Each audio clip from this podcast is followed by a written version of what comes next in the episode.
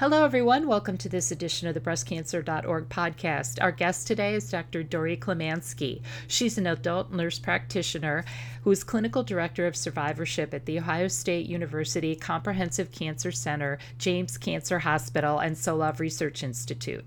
In this role, she helps identify the unmet needs of cancer survivors as well as late and long term effects of treatment. She also oversees the creation of survivorship care plans to meet the long term needs of survivors. Today, she joins us to talk about survivorship plans for people who've been treated for breast cancer. Dr. Klemanski, welcome to the podcast. Thank you for having me. To start, um, I know in 2015, the American Cancer Society and the American Society for Clinical Oncology released uh, their guidelines for survivorship care for people who've been diagnosed with breast cancer. And I know not everybody necessarily knows what a survivorship care plan is. So, could you explain what that is a little bit and why these plans are so important? So, a survivorship care plan is actually comprised of two parts. One is called the treatment summary, which is a record of all of the main tr- cancer treatments they had. So, it should list their surgeries, uh, chemotherapies, and any radiation treatments. And then the second part of the document um, is essentially a roadmap of what's to come. It should cover things such as what to expect when you finish treatment. Uh, those are sometimes called late and long term effects. It should also cover uh, surveillance schedules. So it should list what tests you will get, uh, what who will actually order those. Um, and the schedule that they should be on, so the time frame of how we actually order those and why they're important to us.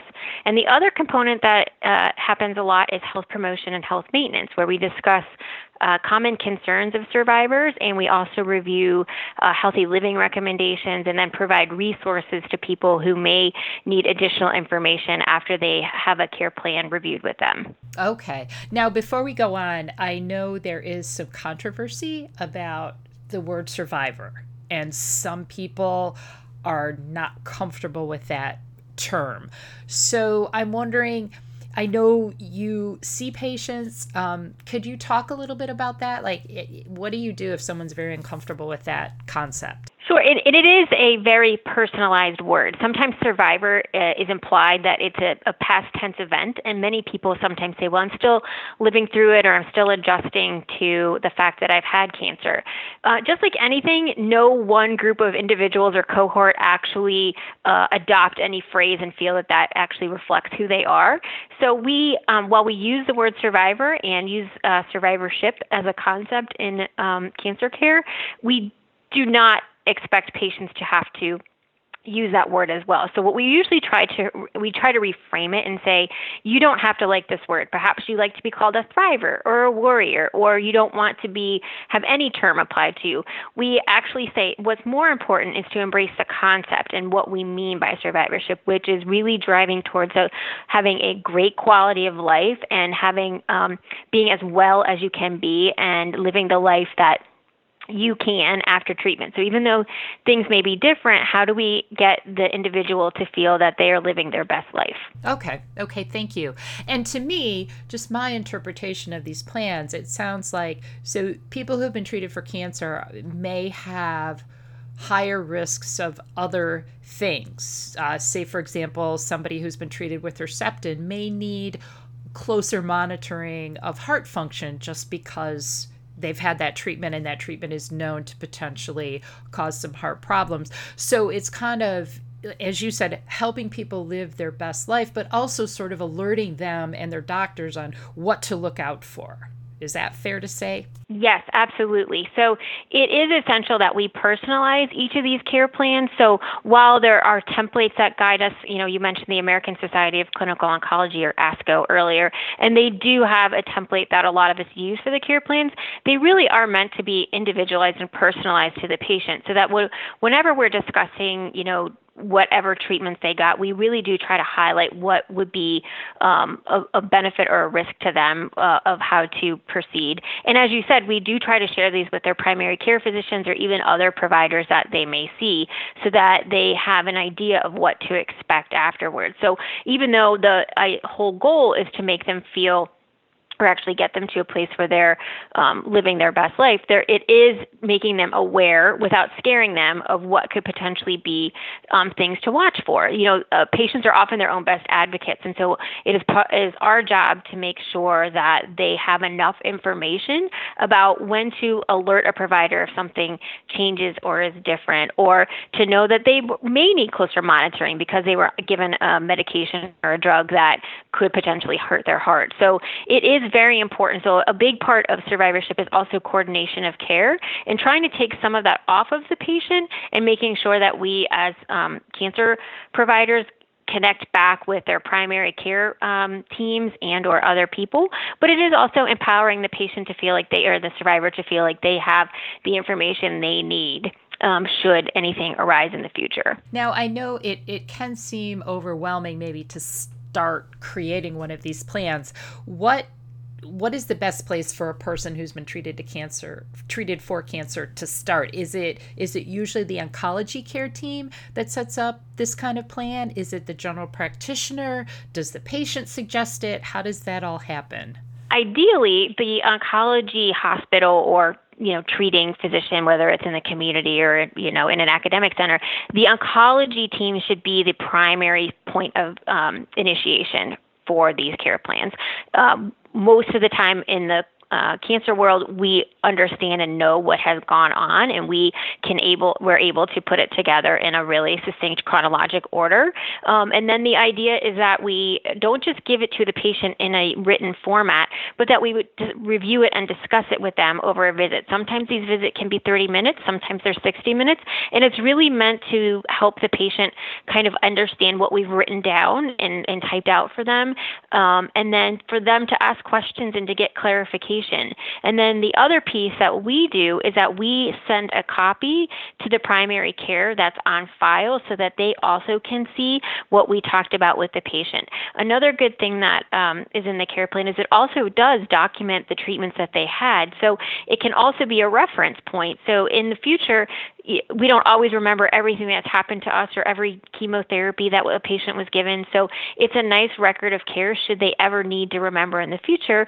For instance, you mentioned before if they have heart trouble or something like that, to know, oh, I did get that medication, or for their doctor to know, oh, I did get that medication. So it really does need to start with the oncology team. But if a patient or a survivor has not received one, then I would always encourage them to ask um, their um, cancer doctor or cancer nurse practitioner or team to see if they are eligible for one and how they can go about getting one. You mentioned a few things in there about uh, things that would be in a care plan, such as the record of treatment. Um, are there any other specific things that go in there? Um, you know, is is obviously if someone has been treated for breast cancer, I'm assuming that there would be some type of screening, probably more aggressive than the one mammogram per year. Um, are those kinds of things in there as well? Yes. So there are uh, I will try to provide the the highlights, and so that we don't bog down everybody with the details. But essentially, yes, there is the record of care, which I talked about. We also will review any um, genetic variants that happen um, with um, testing, because a lot of um, women with breast cancer will have a lot of genetic testing done, and so we will discuss those results and what they mean, and you know, and how often, and what does that change for them. Another big portion of it is, um, as you mentioned, the surveillance testing. So it will talk about how often you should get a mammogram, who's going to order it, is the oncology team or the primary care um, team, uh, and then any other testing. So once somebody um, has had a cancer diagnosis, they can be at risk for a, a different type of cancer. So we will also review that with them and how they maintain surveillance for, or, you know, not surveillance, sorry, um, screening for other cancers. Um, and then it also reviews those late and long term effects. So a late effect is what we talked about earlier, which is when um, you're given a medication such as you know, doxorubicin, for instance, and it may cause a problem with their heart. Well, that can happen years down the road. So that's a late effect, meaning it can happen much later. A long term effect is something like neuropathy or the numbness and tingling that you can get pins and needles feeling um, in your extremities after a certain type of chemotherapy. That happens during treatment and can continue after you stop. That be a long term complication. So we try to highlight those. We also try to um, review with uh, survivors what signs and symptoms they need to pay attention to should they start to notice something. If pain isn't going away or it's new or different, you should report that. Um, those types of things. Um, and then the other big piece that we try to cover in there is um, how to live a healthy life. You know, um, we review kind of everything from tobacco cessation to you know good nutrition practices to how to um, be safe in the sun. So we really do try to cover lots of different um, areas, and then as I mentioned, we try to personalize it. So if someone is still, you know, thinking about starting a family or wanting to do more family planning, we can discuss that with them. Or if, you know, they want to discuss um, how to return to work or how to um, just integrate a walking plan into their life, we will cover all those aspects with them. So I'm curious too, if somebody say they, uh, I'll just stick with the the heart effects thing. If someone was having heart effects because of treatment and they were seeing a cardiologist does the cardiologist also get a copy of this plan? I guess I'm wondering, like, if every single provider someone would see, so if they see a nutritionist, if they see a cardiologist, if they see, you know, a specialist for neuropathy, um, does the the patient then have to make sure that she gets a copy of this plan to all her doctors, or is that something that the oncology team does, or how does that work? So traditionally, um, we have not done that. We have essentially, and I'm talking nationally now when we talk about the model. The the idea is that it should be shared with the primary care provider. That doesn't mean that it shouldn't be shared with others, but I would say that that is probably not happening on a large scale across the country. Um, certainly, we provide copies to, um, like paper copies to the survivor, and then we will either, you know, send it through a fax or some sort of way through the electronic medical record. The advent of the electronic medical record has been very useful though, because there are certain medical uh, record companies that will allow um, hospitals to sort of talk to each other through portals. And then the other thing that we are able to do at our institution, and I'm sure others are as well, is to share an electronic copy with the patient through whatever patient portal they use to access their their medical record so that there's always a copy in that app where it gets tricky sometimes though um, and I don't want to go down a rabbit hole for electronic medical records um, but is that a lot of institutions are not able to share that data. So this is still an, an, issue is that we're not able to share it with every provider that they have. Um, I would say right now most institutions are at least trying to send it to the primary care. It's probably a direction we should think about moving towards so that everybody's on the same page and talking about that coordination of care, which is a really big component of survivorship care. Um, but unfortunately, we're just not there yet. So it sounds like it for that, that uh, a patient may still have to be her own advocate and sort of think about some of those things if there's a, a specialist or another provider that she is seeing regularly that she might want to share her her long-term care plan unfortunately yes uh, we do try very hard, though. There's a portion on the care plan that lists their their um, main provider. So we'll it will review all of their oncology team, whether surgeon, medical oncologist, radiation oncologist. But we also do try to put other providers in there. So we do try very hard to at least um, have a record of who they're seeing. Um, it's certainly something that we should think about in the future of doing, so that we do take some of that burden off the survivor. Um, but we're just not there yet. Well, that that's fair. That's good to know. Um, so, how often should these plans be updated? I'm assuming it's somewhat individualized, but is there, you know, do you do an annual review with patients every two years? Um, how does that work? So that's interesting. It's actually meant to be a one time review. So we do not generally um, update the care plans. We can at a request of a patient, but institutions historically um, across the country are um, faced with providing this just one time, and there's a lot of logistics and barriers that are preventing us from doing it for every patient. Um, you know, that's certainly the metric and the goal is that every patient who is eligible for a care plan would actually receive one. But that hasn't hit that market nationally, and so we are even struggling to make sure that patients get it one time, let alone repeated visits. And that brings up another question for me. I've seen some research, some surveys suggesting that the survivorship care plans, the percentage of people who have them is much lower than the national cancer organizations would like. It's lower than their goals. Um, in your experience, I know you work in the area, so it's your experience may be a little bit skewed, but do you think that the average person who's been diagnosed with cancer knows what a survivorship care plan is? I would love to answer yes but I still think we have a long way to go to make sure that this is a standard part of care and that a survivor would know, yes, that is what I need at the end of treatment. Um, you know, even at our own institution, we're we're meeting about 50%, which is the national standard of where we're supposed to be at, but it's still not a, it's still not the right metric. We need to make sure that every patient is aware of it. So um, I think that there are definitely strides that have been made in the last 10 years since the care plans have sort of come into um, uh, form, you know, being being a part of, you know, cancer care, but we're still a long way from making it a standard part of care. It will happen. Unfortunately, it's just been a slower process than a lot of us thought it should be. In theory, giving someone a document and creating it sounds fairly simple to pull off, but it's been more complex for institutions to actually make it happen. And there's many reasons I can go into if your audience is interested. Or maybe we do another podcast on that because uh, it sounds like it might be very complicated.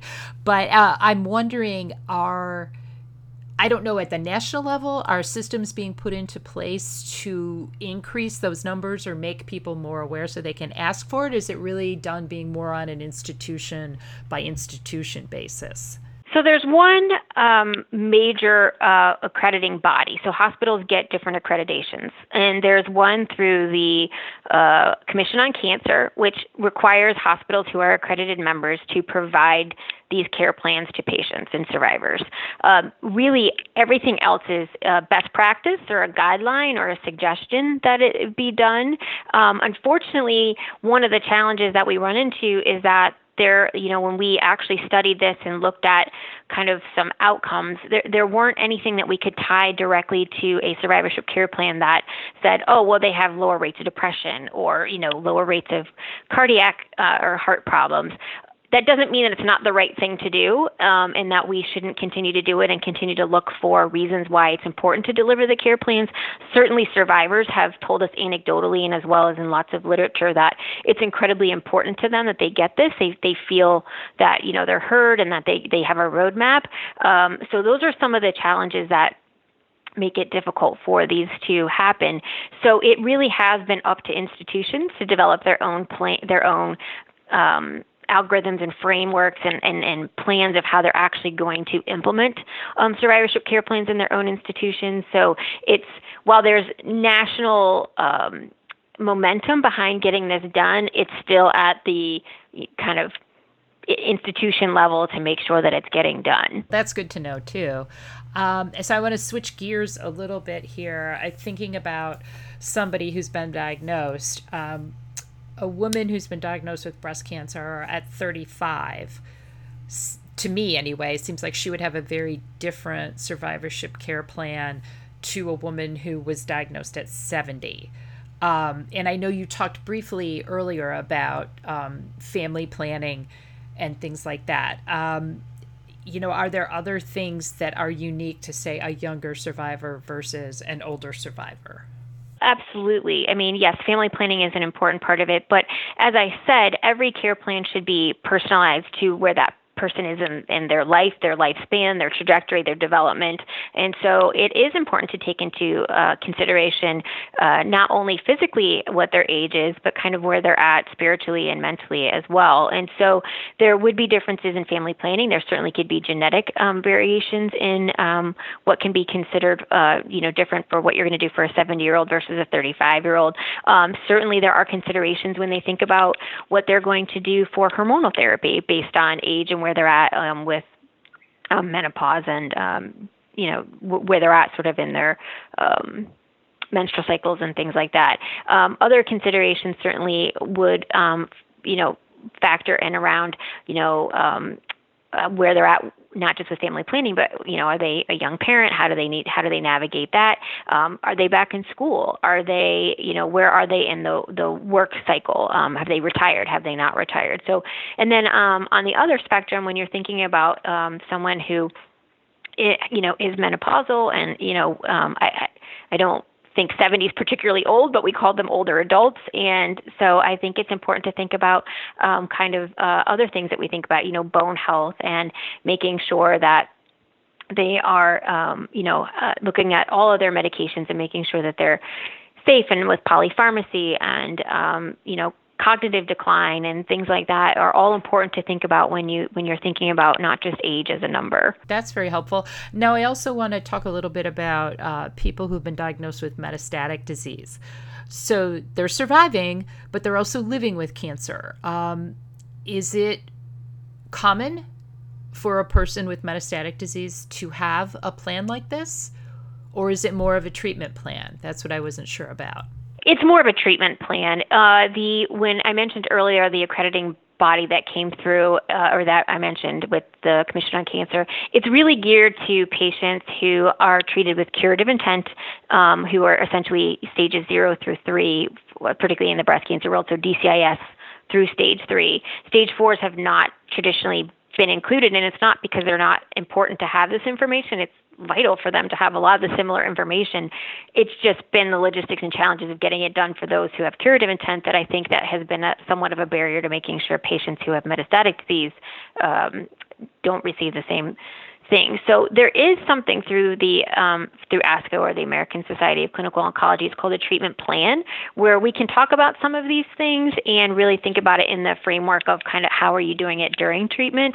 Um, again, unfortunately, this is not a, a widely done um, process. I think institutions um, and cancer doctors and nurses are getting savvier, and their patients are telling them that this is a very needed thing, and so it's been patient driven, which is um, an important advocacy point on their part, but it's making um, us more aware that this is still crucial information that they should have as well, and to, to helping us rethink how do we do how do we do this. But unfortunately, most things are driven by the standard, which is those who are treated with curative intent will receive a care plan. That's good to know. But if somebody did have metastatic disease, they could, he or she could certainly ask for it. So um, that again, going back to the patient being her own advocate. So all right. Now to to wrap up, if someone out there is listening and says, "Oh wow, I don't have a survivorship care plan." What are there are there if you could offer maybe two or three steps or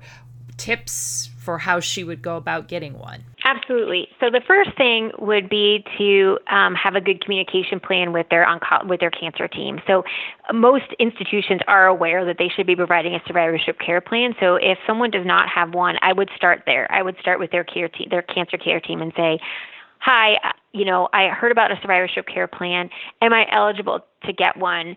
and how do I go about doing it? If they don't get anywhere with that, they can certainly, um, there's a, a few sites online. So Journey Forward will allow a patient to create their own care plan based on information that they had. Um, certainly, I would recommend that a provider or a cancer doctor or nurse practitioner help them with that. But if they feel like they really want one and there's more information, then Journey Forward is a good place for them um, to start. And then um, the uh, Cancer.net or the you know the American Society of Clinical Oncology has a really good um, website that patients can also navigate and kind of look at to see um, and, and, get some good answers. And then finally, the National Cancer Institute always has really great um, information, and they have um, booklets about how to talk to your doctor and kind of what um, what to expect as a survivor. And so I would recommend those things to kind of get started. But the best place is to go straight to their cancer team. Thank you. That's very helpful. And I there was I was going to finish up, but there was one thing in there that you said if a person is eligible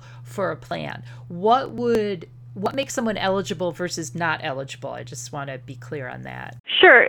Um, eligibility is really determined by that um, Commission on Cancer. And so, what they have determined is somebody who is eligible would be somebody who finished treatment for curative intent, so they do not have metastatic disease, within six months of them finishing treatment. So, that doesn't include hormonal treatment, that would just be when they finish their primary treatment, like surgery, radiation, or chemotherapy. So when they finish within six months, and if they've had stage zero or DCIS or even LCIS um, through um, stage three, then that's what would make them eligible.